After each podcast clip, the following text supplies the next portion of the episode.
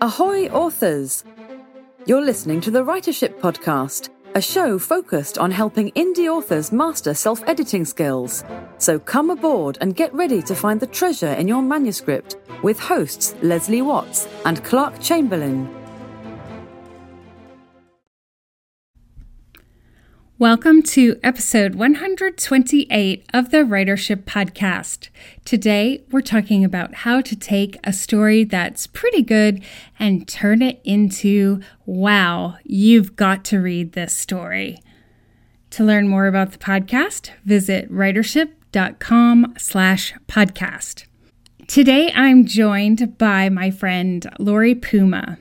Lori is a StoryGrid certified editor who helps writers with partially finished or meh manuscripts turn those stories into novels readers can't put down. To find out more about Lori, visit loripuma.com.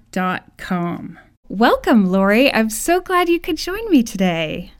Thanks, Leslie. I'm really excited to talk with you. So, I know this is kind of last minute, but I'm wondering if you brought a quote with you? I did. So, this is a quote from um, Maya Angelou, the poet and author, and just all around excellent human being. Um, the quote is I've learned that people will forget what you said, people will forget what you did, but people will never forget how you made them feel. So, yeah. what, what does that bring up for you in terms of both human relationships, but then also story? Yeah, I mean, for humans, I mean, like, you know, I was very close to someone who died, and um, I the only thing that I remember now, like five or six years later, is like how he made me feel. Mm-hmm. And I think that like our goal as writers is also just like, you know, people aren't going to remember our fantastic dialogue or, you know, like the description of the action, but they're going to remember how our stories made them feel. Yes. Oh my gosh. Right. Because the stories that really touch you and, you know, are moving or just really enjoyable, it seems, are the ones where I have, I can conjure the feeling as soon as I hear the title or the name of the author.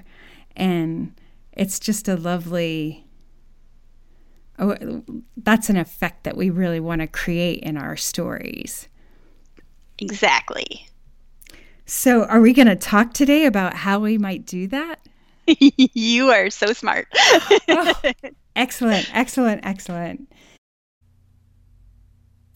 Now let's turn to our submission. It's from Kevin Glasgow called Night Fishing. It's a coming of age or worldview maturation short story of about 3,200 words. It was not yet published at the time of recording. Now, I won't be able to read the whole story uh, because of time constraints, but I urge you to go and check out the show notes where you'll be able to read the story in its entirety. My forehead pressed against the door. I'd have fallen flat on my face if it opened. Going to bed. Silence. My voice was crackled sandpaper. Gonna chainsaw the Miller's Magnolia before I go upstairs. I paused, then added, Naked. A chair squeaked. Very well, he said, his voice hollow as a rotting tree. That's how it went every night since Mom died. My father was a law professor, buried himself in law books behind a closed door. A brilliant mind, people said. A legal scholar. Whatever the heck that was. But he didn't know diddly squat about raising a 13 year old. We spoke different languages, and our translator was no longer in the house. I spent my free time exploring the little Harpeth River that snaked through the back of the neighborhood. I liked picturing the distance the water traveled. The little Harpeth fed the Cumberland, and the Cumberland streamed into the Mississippi and ran south all the way to the Gulf of Mexico. I knew the deep pools where the smallmouth bass stacked up like cut firewood, and the gravel shallows where the largemouth feasted on springer flies. The mood of the river changed daily, and I learned its habits. Muddy brown after a thunderstorm, and green as salamander during a dry stretch. The fish were tourists stopping to eat and rest on their journey. And I knew how to catch 'em. I climbed into bed knowing sleep would be impossible to find, especially that night. The next day, July 18th, was the anniversary. She'd been gone for two years. Felt like a hundred and fifty dog years. My memory of her had faded like sidewalk chalk. I tried to recall something, anything the sound of her laugh, the color of her hair. Came up with a big nothing. I drifted off into nothingness. Henry! I was dreaming. A repeat where I hover above the earth and people look like scurrying ants. I rolled over. The pillow felt damp on my cheek from either sweat or tears, maybe both. The voice again Henry, are you awake? I sat up and rubbed my eyes.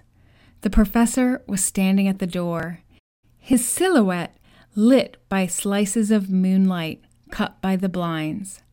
If he were holding a paper plate, he would have looked like a Methodist minister waiting in line for green bean casserole. He wore creased khakis, a white Oxford cloth shirt, and loafers. Dad? Get up, son. I stretched.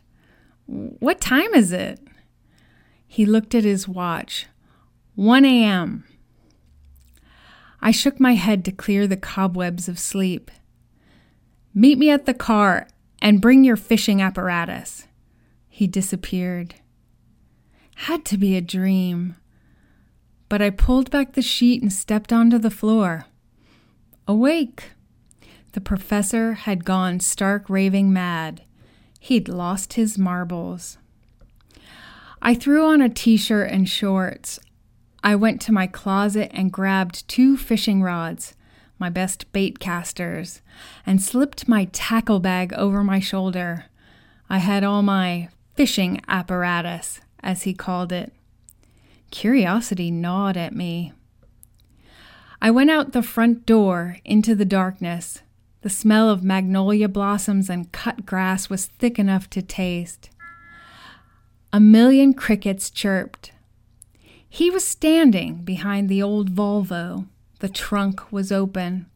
I stored my gear and climbed into the passenger seat.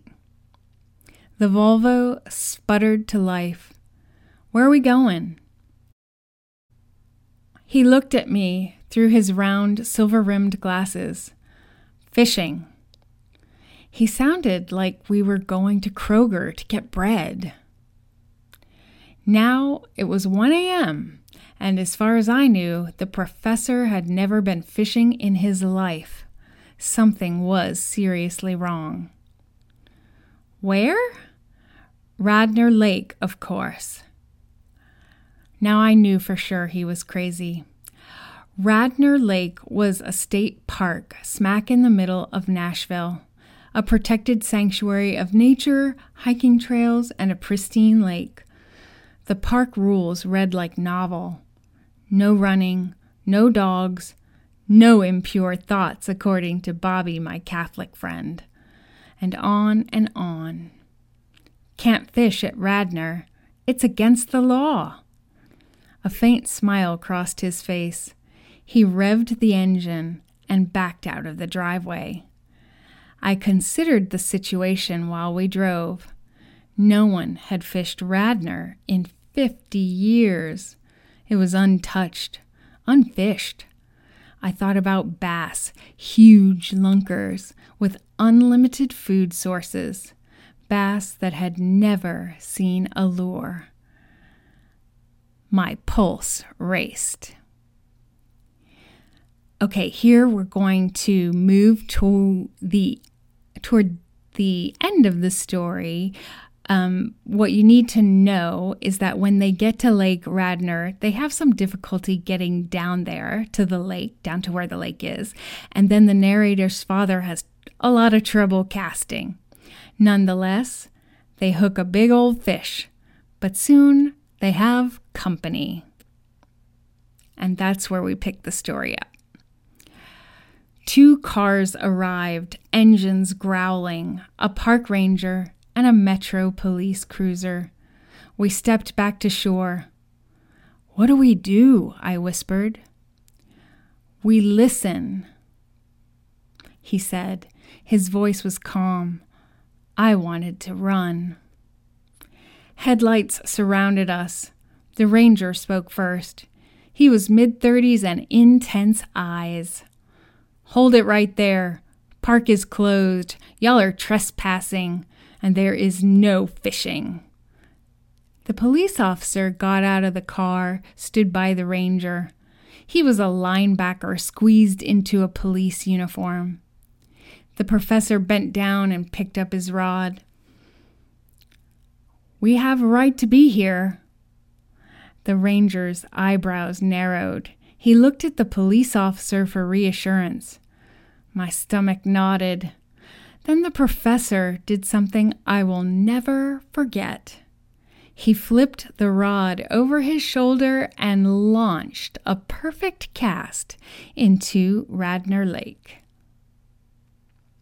The ranger's face exploded. They climbed down the slope towards us.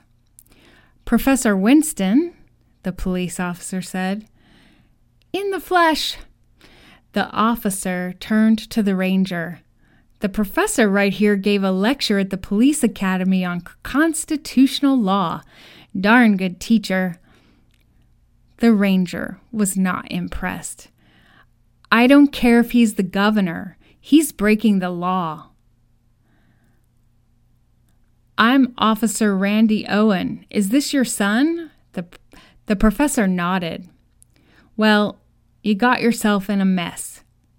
The ranger growled in the officer's ear. The officer sighed. I'm going to have to take you downtown. State Code 456. I understand, the professor said. My legs felt like jello. We were going to jail. I had no one to call. We entered the police station. I expected a room full of cops and ringing phones like on television, but it was quiet. Sit here. I'm not going to put you in the tank with the drunks. We sat on a bench while Randy completed paperwork. Are we going to jail? I huffed. No. We are going to have a talk with the judge. After an hour, Randy walked us into night court. There were rows of scarred wooden benches filled with people lawyers, cops, and criminals in handcuffs. Clerks shuffled paperwork. The judge was a bulldozer with gray hair. He towered over the courtroom from the podium. Randy stood. Our turn. We followed Randy to the front. The judge looked up. Professor Winston? He eyeballed the ripped shirt and muddy khakis. Looks like you've been ridden hard and put away wet. What on earth are you doing here? Randy will explain. Ladies and gentlemen, this is a special night. We have an honored guest, one of the leading constitutional scholars in the country, right here in my courtroom. I couldn't tell if he was serious or mocking. Is this your father? I nodded. Yes, sir. The er came out much higher than I wanted. What's what is the charge? Randy glanced at his clipboard. State Code 456. Trespassing. Radnor Lake. He paused. And fishing. The judge squinted. You went fishing at Radnor Lake? Words stuck to the roof of my mouth. Uh, uh, are you represented? I will be representing us, the professor said. Well, then, how do you plead? My stomach flip flopped, waiting for his answer. Not guilty. You put me in a tough spot. State law has jurisdiction. Judge Kaufman, may I address the court? Go right ahead. I ask that the court consider Billington versus the United States. The professor strolled across the courtroom, back and forth. Nature is the most basic human need. His hands made gentle circles as he spoke. The criminals hushed. The police officers and clerks stared. He became a storyteller in front of fire. He spoke of the founding fathers and the Constitution. He quoted Abraham Lincoln, Martin Luther King, and Kramer from Seinfeld. The courtroom was entranced. I couldn't take my eyes off him. The professor continued. He cited the Constitution, the Bible, and the third verse of The Rising by Bruce Springsteen. Never seen anything like it. He was equal parts storyteller and scholar. He paused near the end. He looked across the faces in the courtroom. And that, ladies and gentlemen, is the case for night fishing. The courtroom erupted. Cheers, clapping. I thought I would burst. Never been so proud in my life. I leaned over. Where did you learn to do that? television, Perry Mason reruns. Order, order! The judge stood up, unsettled by the outburst. He was a storm cloud. The room quieted. The law is clear. My legs trembled. But interpreting the meaning is not. Show the professor and his son out of the courtroom. Case dismissed. We arrived home at 5:30 a.m. Dirty, wet, and tired. Dad clicked on the oven. I dug her favorite pan out of the back of a cabinet. We buttered slices of bread. I spooned loads of cinnamon sugar. I slid the pan in the broiler just the way she used to do it whenever we celebrated. We sat at the kitchen table. Dad leaned back in his chair. That fish was every bit of six pounds. He sounded like a fisherman, quick to stretch the truth. Sure was. I wiped sugar from my lips with the back of my hand. Did you see the judge's face? The whole courtroom was convinced. I sounded like a junior law partner. It had been a long time since the kitchen smelled like cinnamon toast, and it stirred memories. Every now and then she would burn it, he said. My face shined. I remember. Memories warmed my brain. Lavender. Her hair always smelled like lavender. Okay, so thanks so much again, Kevin, for sharing your story with us. We're going to dive right in to talking about it. So, Lori, what are your what were your first impressions on reading the story? Yeah, so my first impression was this story just made me go like, "Oh!" Mm-hmm. by the end of it, like it was just it was so sweet. Um and I was just, you know, like had like a little bit of like a tear forming at the end of my eye cuz I was like, "Oh, family." mm-hmm. Um yeah, I was so I was thinking that yeah, I had the same reaction. And it's really sweet. And we're not necessarily, you know, we don't have a lot of hope necessarily when it opens for this relationship, given how given how the father is kind of, mm, mm, you know, locked in his study and that, and it unfolds really in a in a lovely way. So we do have this kind of we're left with this. It's not catharsis so much in me, but it's like, yeah, I don't know what I would call that. Oh, you know, it's hopeful. It's beautiful. Like you, you know, there's hope for us after all, I guess. Um, and then I think also, you know, we've got some really lovely images and metaphors and details that really give the story you know the it, there's the overall structure of the story that feels like it's really working but then we've got these really lovely details that I think that add to the experience and and make yeah. it make it memorable yeah, I totally agree with that. Like I, you know, was I wholly believed that I was in Tennessee, somewhere close to or maybe within Nashville, like going fishing.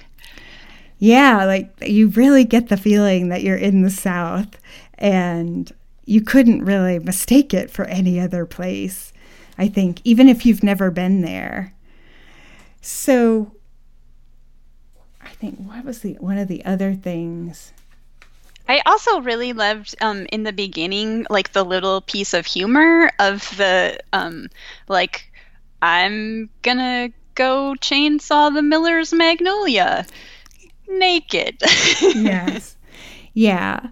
And so that, right, that really telegraphs what happens, you know, that, that whatever else happens in the story, there is going to be humor. So we do have a really nice setup for that. And so, yeah, so let's, how about we talk about the, you know, the overall structure as a story and then kind of get into the, get into the elements of that. So, in terms of the structure, how does it, how do you feel it works? You know, from a story grid point of view, we're looking at the five commandments of story, but we're also looking at the genre and some other things. But let's start like overall, how's it working? Yeah, I thought the author did a really great job in terms of the five commandments of storytelling. Um, so I sort of I broke everything out into seven, I believe it's seven seven different scenes and all but one of them i easily identified like the inciting incident the progressive complications the crisis the climax and the resolution mm-hmm. and so i just want to like I'm clapping my hands, although not very loudly. I, I, just want to applaud the author for all of the work that it takes to make those individual um, scenes work at that at that level. You know, that's a great point, Lori, because even knowing what you need to do, you know, so if you're you're familiar with the with the story grid method or whatever method that you're using to kind of develop the story structure and and revise your story that just knowing what needs to be in there isn't executing what needs to be in there well. And so that takes a lot of work and you know and and practice and wrestling with the draft. So yeah so i think the author has done a nice job of that and should feel very proud of it. Yeah, and I mean, even just like another point, just beyond the five commandments, like he did a really, Kevin did a very nice job of separate, like making it clear when like there was a change when there's a transition like you know now they're getting in the car now they're getting in the police car you know now they're climbing up the ridge now they're at the lake. Like i always knew where i was in space and in time and you know he kept the point of view consistent and did those things that like you know we don't always point out as editors but when they're wrong or missing or something has gone haywire it's like it's really hard to read the story yeah, yeah, that's it's that's uh, that's another good point because yeah, it is harder sometimes to tell all of the things that are working in something that's working, and it's easier to identify when they're not. Um, yes. So, yeah, so I just wanted to make sure that we got as much praise for all of the things that are really awesome in here uh, before we started talking about the things that, you know, for this story could use like a little bit of tweaking. So we talked so we just mentioned like the five commandments with the each of the scenes. Mm-hmm. Um and the thing about so this is really so this is a short story. And so what we what we want to do with these seven scenes is we want them to add up to something greater. So you mm-hmm. know like i have the inciting incident is going to bed. The um, second scene is like the car ride off to the adventure. The third scene is arrival at the park you know um, then there's fishing at the park. Um, then their cops arrive, and there's a transition, and then the professor defends himself, and they go home. Okay, so one of the things that we, you know, that we want to see with a story is that it's not just a series of events. So the scenes are you know, I think, as you said earlier, that they contribute to the entire story and that the entire story is moving in a certain way and changing in a certain way. And so, a lot of times we talk about value shifts or life value shifts that do this. And could you talk a little bit about what they are and why they're important?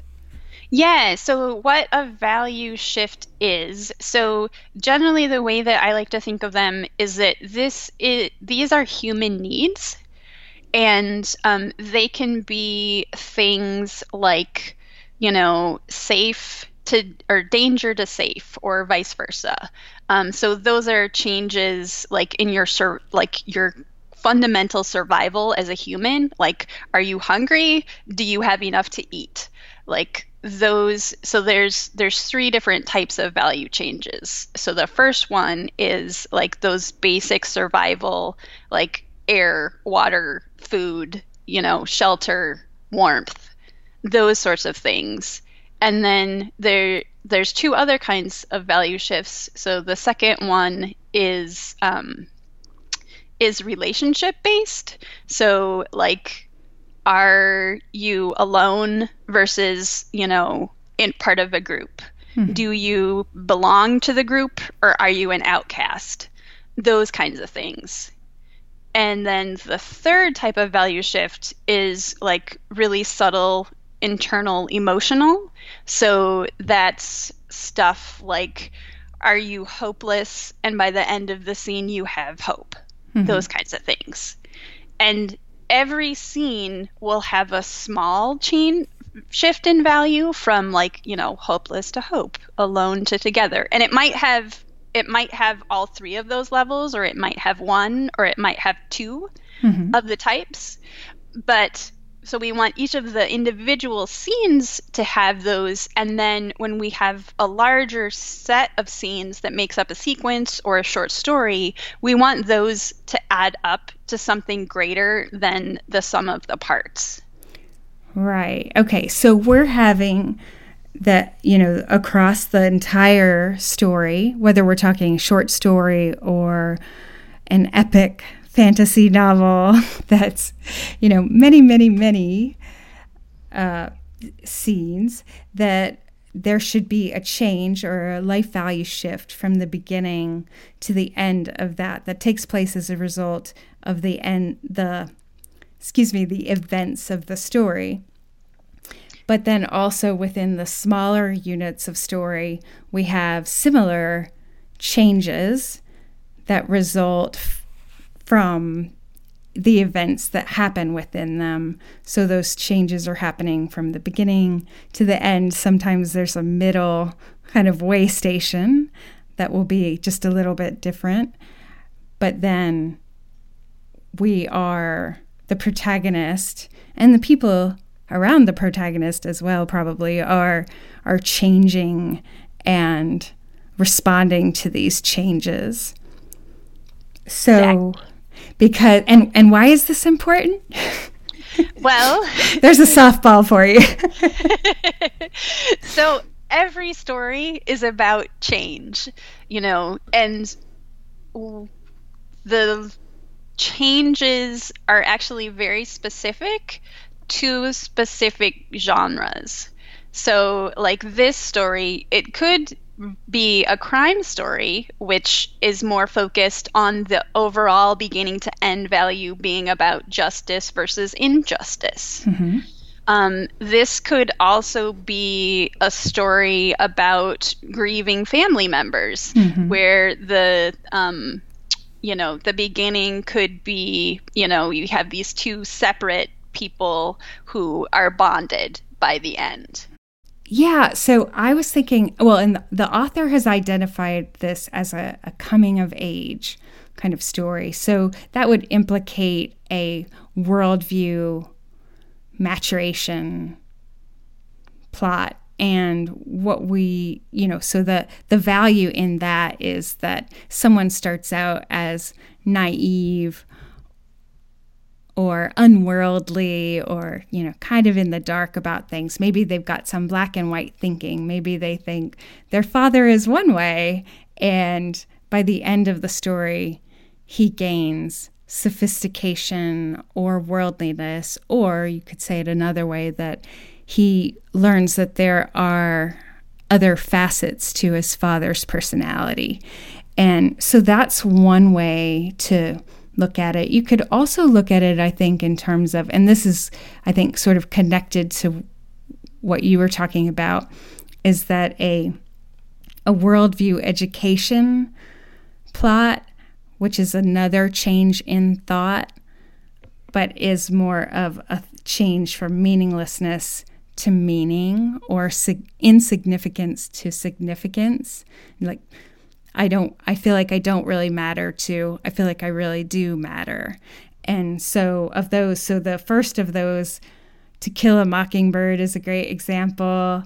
And, and then worldview education is Pygmalion or My Fair Lady is a good example, but also The Remains of the Day and oh, and there's a there's a British series with Sean Bean called Broken that's set in northern England and he's a priest and that's a great example of a series that is also worldview education. So there's some good examples and we can include more in the show notes. But but so the point is we could have, you know, same facts or events. The same plot events. Same plot events, same but, characters, but create a different story.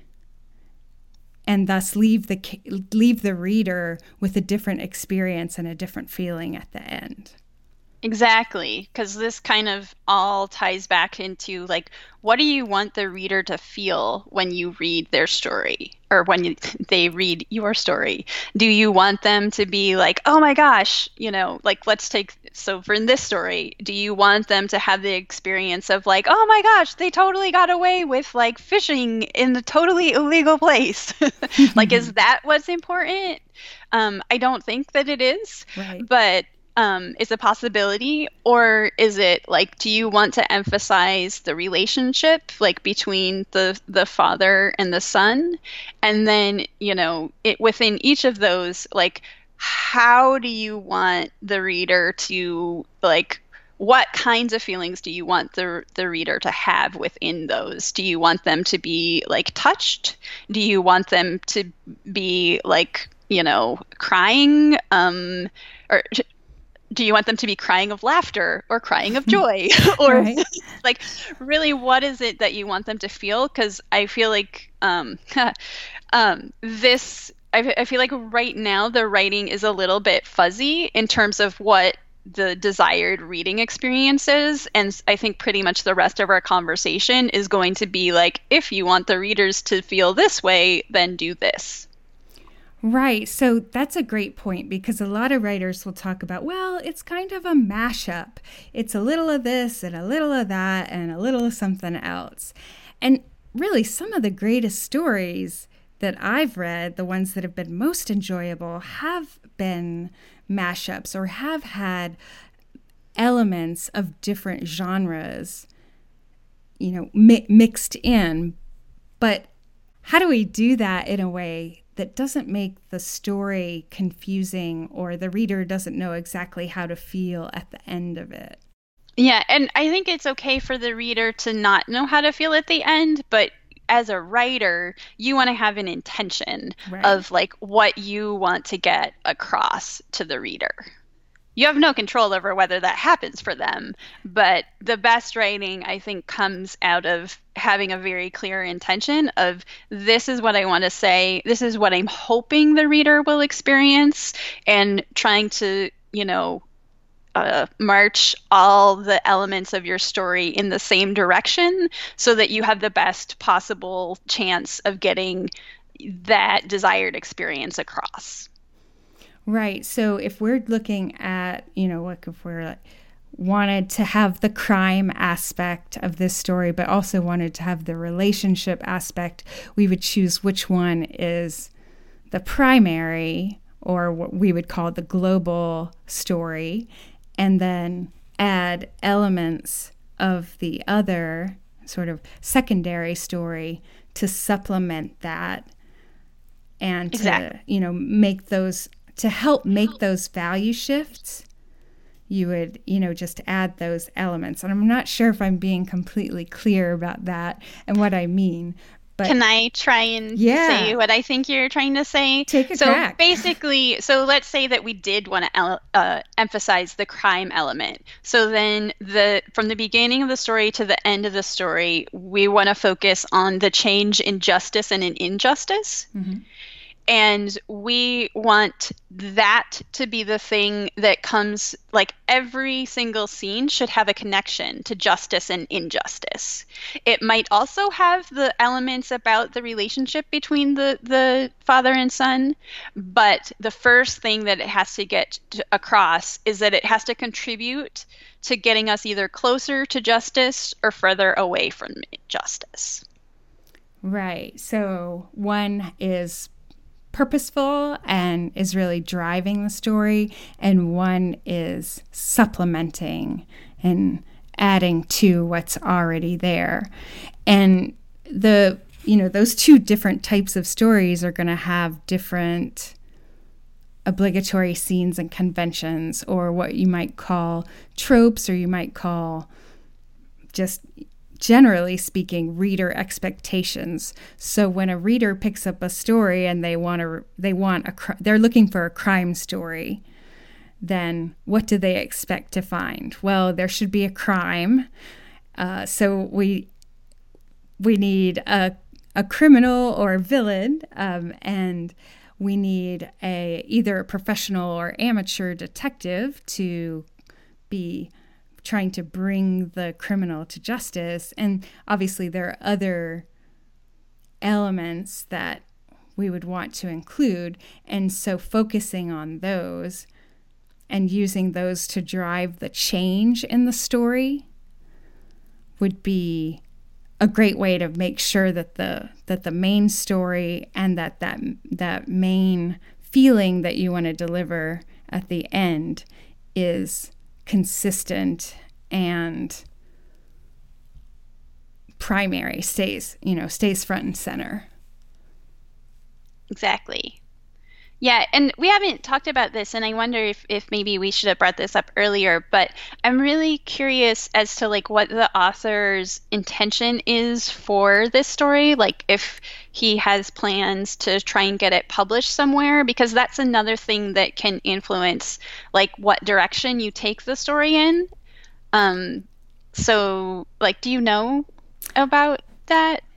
I don't know. No, that's and that's a great question because your specific audience is going to have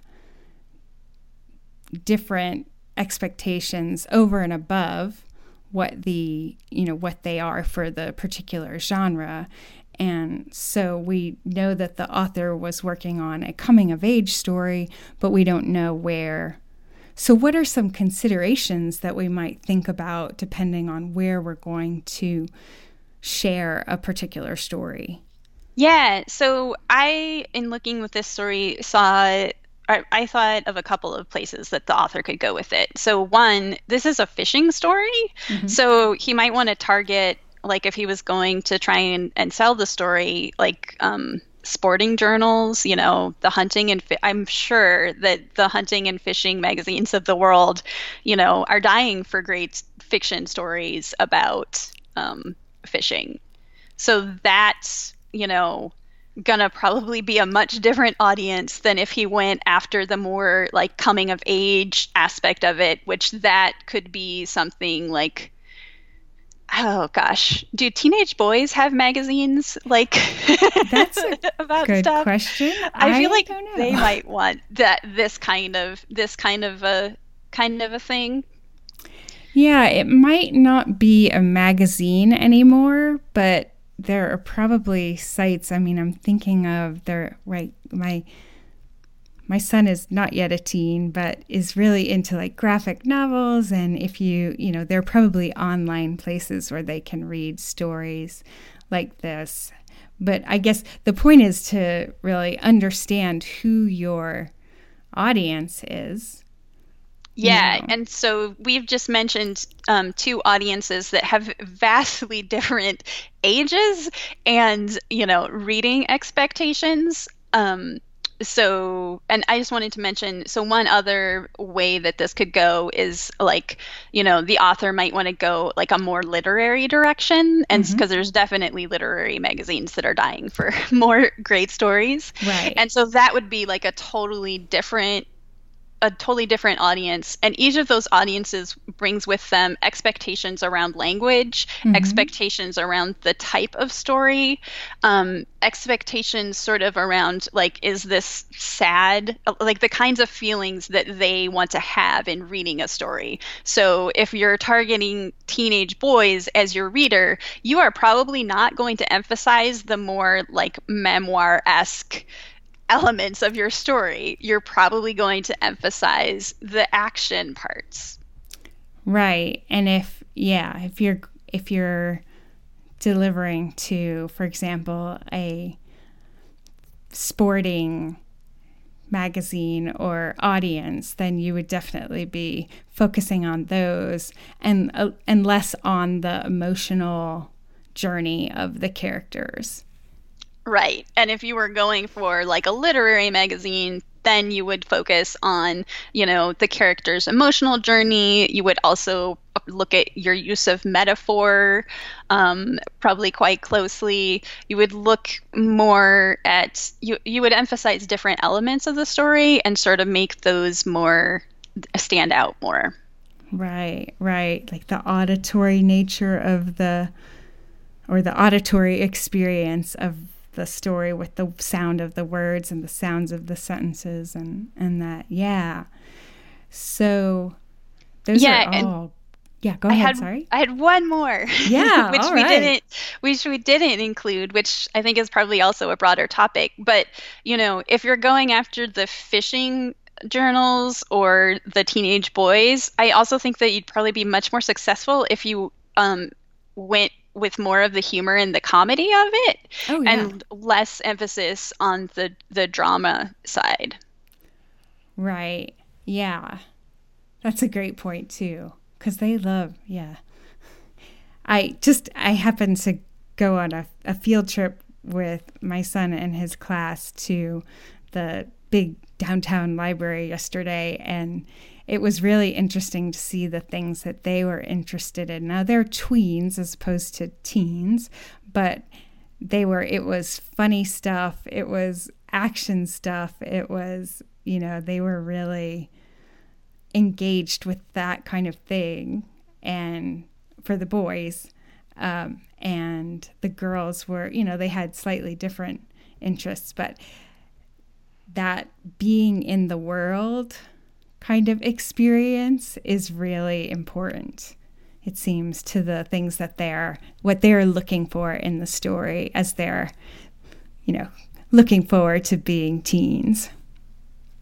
So when you say being in the world what what exactly do you mean like by that?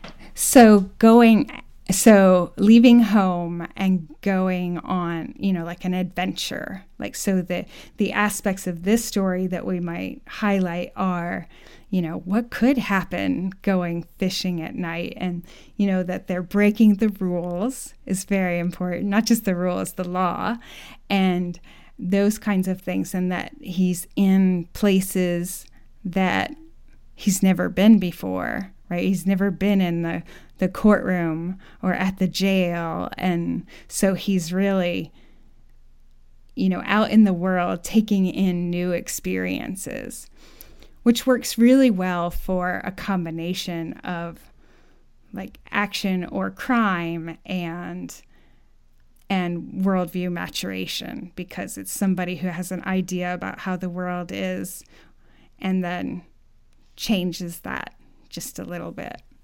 So, one of the things, you know, we talked about reader expectations and we talk about them in in the within the story grid methodology as obligatory scenes and conventions. And so these are important because they produce the experience that you want the reader to have.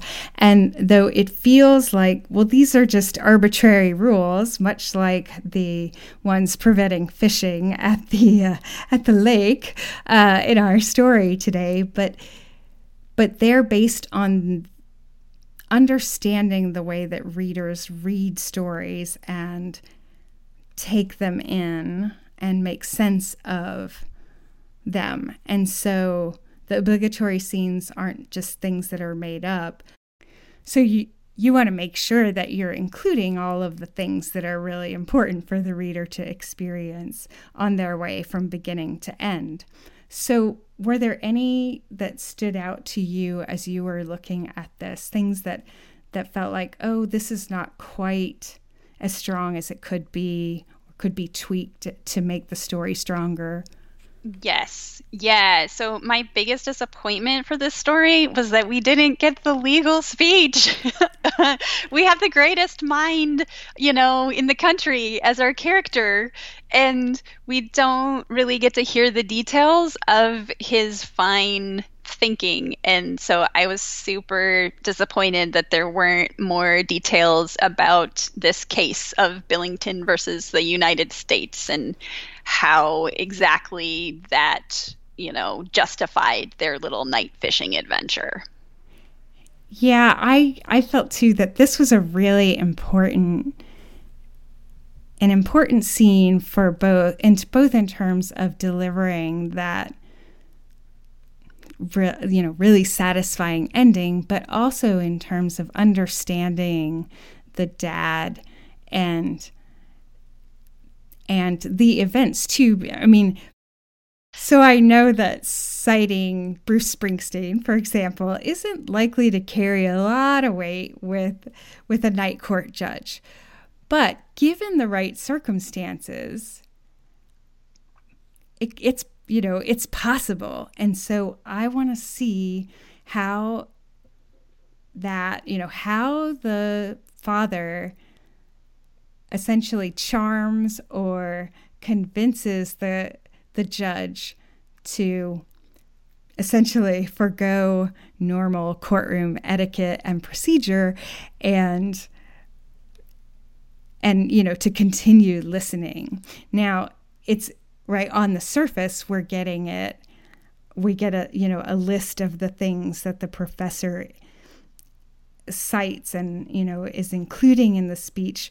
But if we were to actually hear the words, so this is this is in summary we get you know, he cited the Constitution, the Bible, the third verse of The Rising by Bruce Springsteen, and all of that. Like, that's it's interesting and funny, but it would be even more powerful if we actually heard what he was saying.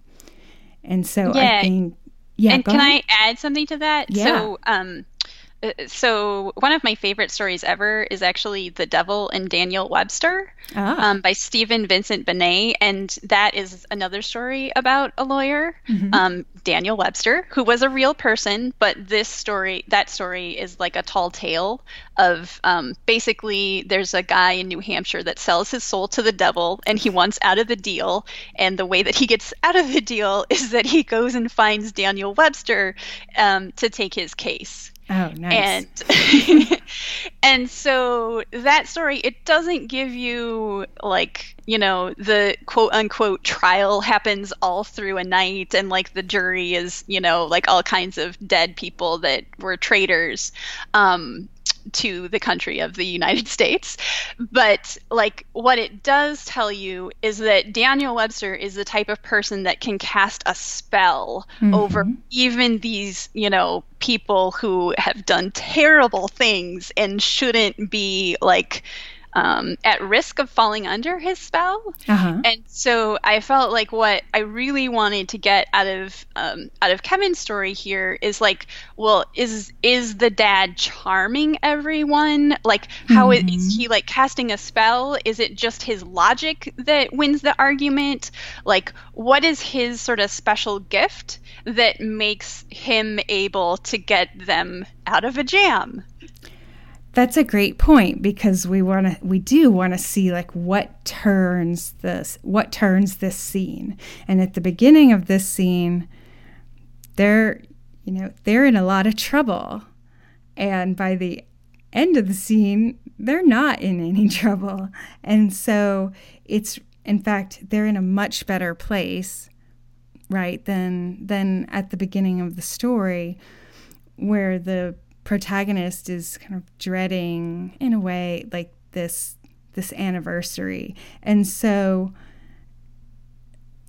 yeah seeing how he does it like the mechanism that he uses and which reminds me one of the things that i was thinking as i read it is that it feels a little bit like deus ex machina which is in the you know the the old, the ancient Greek stories where the gods would just come down and fix things or change things or make things happen. And it's not very satisfying in stories today. And it feels a little like that. It's like, oh, he stood up and he did this talk and it was so powerful that the judge let us go. And it's not that brief, but it's, you know, it's on the verge of that. And so if we could actually see what's yeah, what the dad does to bring everybody under a spell or yeah or charm them or convince them then that would really make for a more powerful ending to the whole thing. yeah, thing. and it would also give us some insight into the father son relationship as mm-hmm. well. Um, yeah, and I was because I was curious about you know for my just as a story consumer, I was thinking, oh, I'd like to find out what you know part of this is the way that the the pro, the narrator protagonist is is perceiving his father. But part of it is you know like that his reputation with his son essentially has probably been earned to a certain extent if for nothing else than, you know, hiding in his study and not really engaging fully. And so, un, you know, if we see the if we see the speech, if there is a way to use that speech to convey why the change took place in him, then that would that would be like an exponential exponentially more powerful for the ending and support all of the shifts that happen.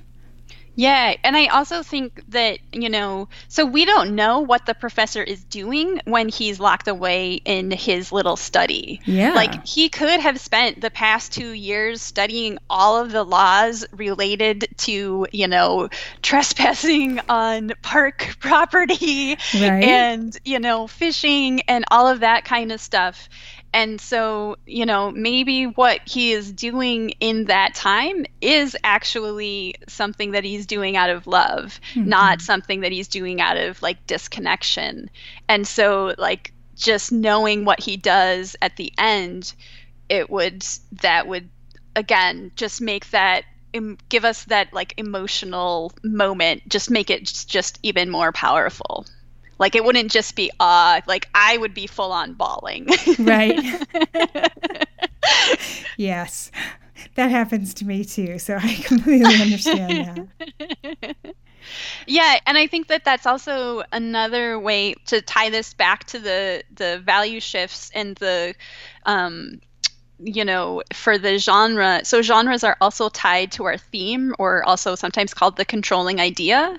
And so it could be something you know like is the theme of the story something like true justice is served when we act in service of those we love the most even if we technically break the law? You know like that's one option that ties the story to, to justice and injustice. Um, it could also be something you know that's less about the justice and more just about like humans form strong bonds when they risk everything to give they the ones they love the experience of a lifetime Mm-hmm. Yeah. Yeah. That's great.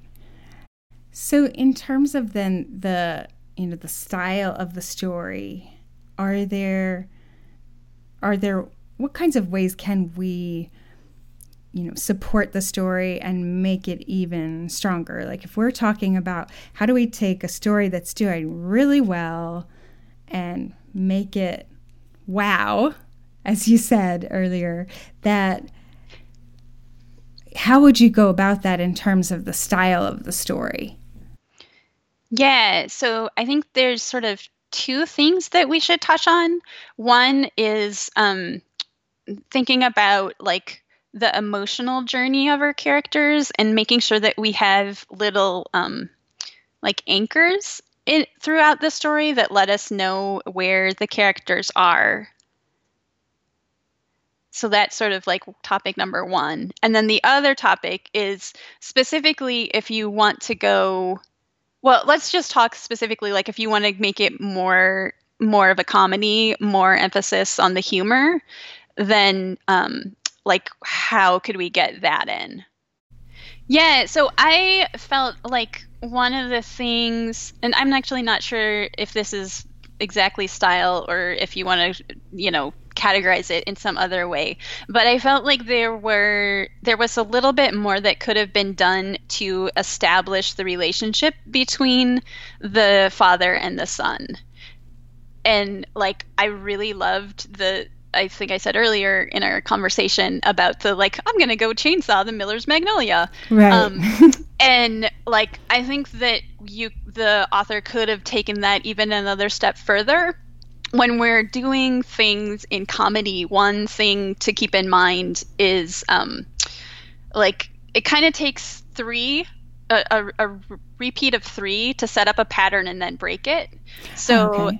like, you could do something like, I'm going to go chainsaw the Miller's Magnolia before I go upstairs. I'm going to go, you know, dye the cat green. I'm going to go, yeah. And so, like, for the first two things, oh, I forgot the word naked on the first one. So if we had two things that were crazy, then the third thing could be like, I'm going to go file my taxes for 2017. right You know? So that's like the crazy, crazy normal. And you- then mm-hmm. you can also do the opposite of normal, normal, crazy. So Okay. So you're setting up an expectation with the first and the second, and then you know, and then you're breaking or it. and then you break it. So, however, if it's crazy, crazy, normal, or normal, normal, crazy, or you know, end of the line kind of, you know, like you would want to push it really whether Yes. it's normal or crazy. Yeah, and I would say the one. more frequent um, grouping is normal, normal, crazy town. Uh-huh. Um, but you can you can go either way. And the thing that I think that if like so the author does establish in the narration that this is a pattern that this has been going on, you know, night after night. Right. And I think that if he showed us like basically doing like progressively complicating Uh-huh. these things, um, that would be another way to sort of give us some more insight as to what's happening in this relationship. Right. Yeah. Yeah. So these are things you can do to kind of to really punch up the experience for the reader and take a story that's yeah, the story that's working and that's you know that's good and produces a lovely reaction in the reader and then make it even stronger and kind of push them over the top so they're sobbing. Cause, Yes. Because that's what you want. Yeah. Yeah, and I mean, so I was talking about what the protagonist could say. You also can play with how the um, how the father reacts. Uh-huh. So, like maybe when he says he's going to go file his taxes, he like pats him on the head, or maybe he says something you know related to legal something, eh, or like he's going to go study you know the Supreme Court cases from 2016. I don't know right. and like the the the maybe the father looks at him stuff like that. Like you can kind of play around with like how do you what is it that you want to communicate about the relationship between the father and the son? And um let's just be directive. In the beginning we want to communicate how distant they are. Like how they are just totally not able to talk to each other. Right, right. That's great. Oh, you know, there was one other thing that wasn't particularly well established that I think is very important to the story, and that is we need to know how both the father and son relate to fishing. Like, is the has the father ever fished? Has he never fished? Is the mm-hmm. son been an always fisher, or is this something that he picked up since his his mother died? Um, you know, did his mother teach him to fish? Like that, knowing what significance the fishing has to the family, I think also is something else that just really adds the like emotional layer to the story. Mm-hmm. Yeah, yeah, that's a great point because we know it's important, and the son is very, you know, he's very experienced. He's got a lot of apparatus uh, or gear for his, you know, and he knows a lot. Like he he has acquired a lot of knowledge and and his and honed his intuition about the sport but we we don't know where that comes from if that's just a natural interest or yeah if it's arising from something else and then yeah like understanding did the father ever fish before? I think that's a great point because that sets us up for understanding how far the father is going outside his you know i think the point was made that he's way outside his comfort zone but that's the narrator's position or belief and we are not completely sure if that is um, if objectively we could say that and if you know there might be more to this father than meets the eye. Yeah, and I think that um, it's sort of emphasizing the ways that he's out of his comfort zone is another opportunity for comedy as well. mm-hmm. Mm-hmm. Yeah and I think that there's already some things in there. I mean, we have the professor with broken glasses, like he's all bedraggled by the time the police arrived. he's Just- wearing khakis and a button-down shirt to go fishing in the middle of the night yeah, so I think that um, you know, if you did want to emphasize that element, like how the police sort of react to him because like I mean, you have you have someone who is an esteemed member of the community who is showing up as a wreck. Right. And so, like, how are they going to respond to that? And how can you use those responses to communicate more to the reader about who your character is and make them, you know, just really shape their expectations and understanding of like who this is and what is happening. Oh, those are great points. Great points. All right. So it just so happens that you brought an editorial mission with you, I think. I Is did. that true? Oh, I knew I could count on you. Yes. Yeah. So, what the editorial mission is so, um, so basically, what we're going to do is I would like you, dear listener, to take a scene or a sequence from a masterwork. So, your favorite novel, film, TV show that is closest to the story that you want to write and identify what shifts in value from the beginning to the end. So that could be, you know, something about survival, it could be something about relationships, it could be, you know, somebody's internal emotional journey. So identify the value from beginning to end and then look at how does the author or filmmaker or storyteller establish that value at the beginning what kinds of things do they do in the beginning, what do they do in the middle, and what do they do at the end that tell you where the character is, where the protagonist is in terms of that value.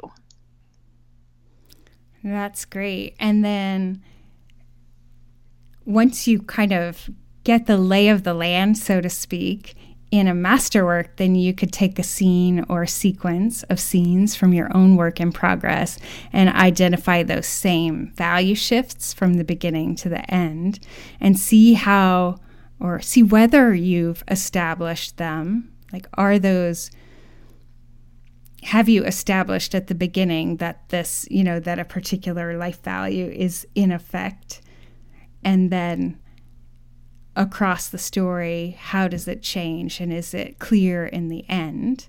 And then once you see if those things are present, those elements are present, then you can look at how can you make them more clear?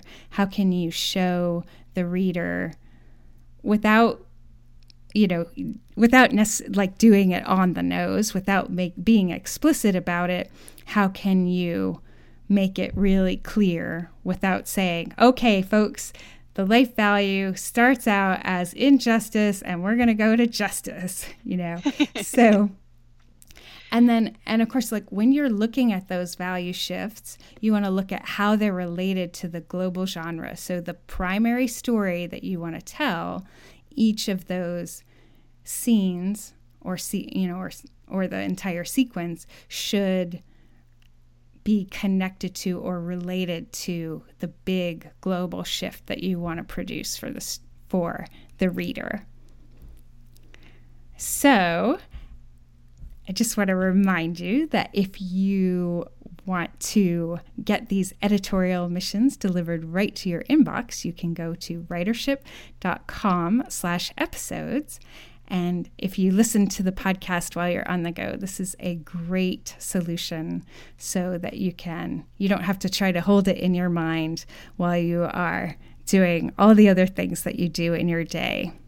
And I want to thank Lori Puma so much for joining me today. It's been really fun to talk about this, and I really appreciate your insights on the story and story structure and making them really powerful. Well, thank you so much, Leslie. It's just been a pleasure. And thank you to Kevin for giving us such a wonderful story to read and talk about. As we wrap things up today, I wanted to remind you that if you enjoy the show and want to show your support, there are a few ways you can do that. We rely on the generous support of our Patreon crew. They cover the cost of podcast hosting and our time in preparing for the show. We'll have new Patreon rewards next month, but in the meantime, for information about those, you can visit patreon.com slash writership. If you'd like to show your support in other ways, please tell a writer friend about us or leave a rating and review on iTunes or Stitcher. If you'd like to have your five pages reviewed, please visit writership.com slash submissions. If you have a writing question or topic you'd like us to tackle, drop us a line at hello at writership.com. That's it for episode 128. We'll see you next time on the Writership Podcast.